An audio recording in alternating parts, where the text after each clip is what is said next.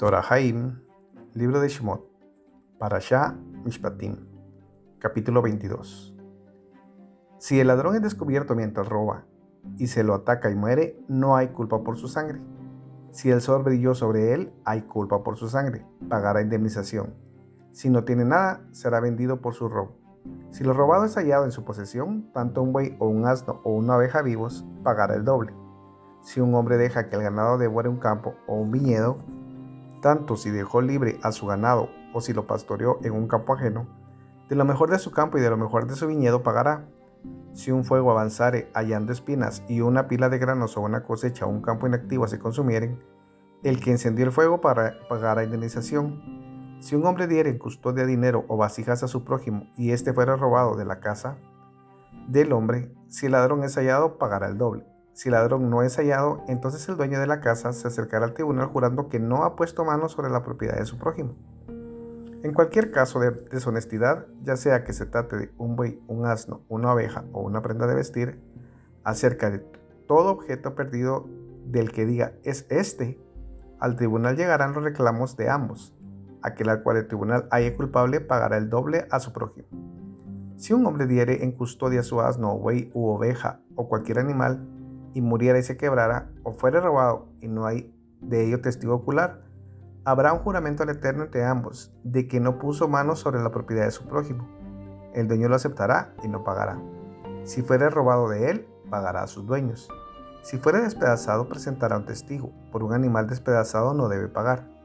Si un hombre pidiere prestado a su prójimo y no quebrara o muriera, ciertamente pagará indemnización, siempre y cuando el dueño no esté con él. Si su dueño está con él, no pagará indemnización.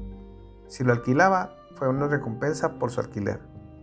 Si un hombre seduce a una mujer virgen que no estaba comprometida y yace con ella, le dará contrato de matrimonio como esposa. Si el padre de ella se niega a entregársela, pesará plata de acuerdo con el contrato de matrimonio de las vírgenes.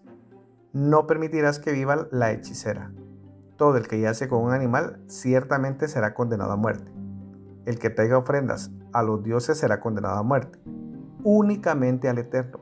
No acosarás ni oprimirás al extranjero, pues extranjero fuisteis en la tierra de Egipto. No afligiréis a la viuda ni al huérfano. Si osáis causar la aflicción y clamare ante mí, ciertamente oiré su clamor. Mi ira se encenderá y os mataré por la espada, y vuestras mujeres serán viudas y vuestros hijos huérfanos. Cuando prestes dinero a mi pueblo, con el pobre que está junto a ti, no actúes como acreedor, no le exijas interés.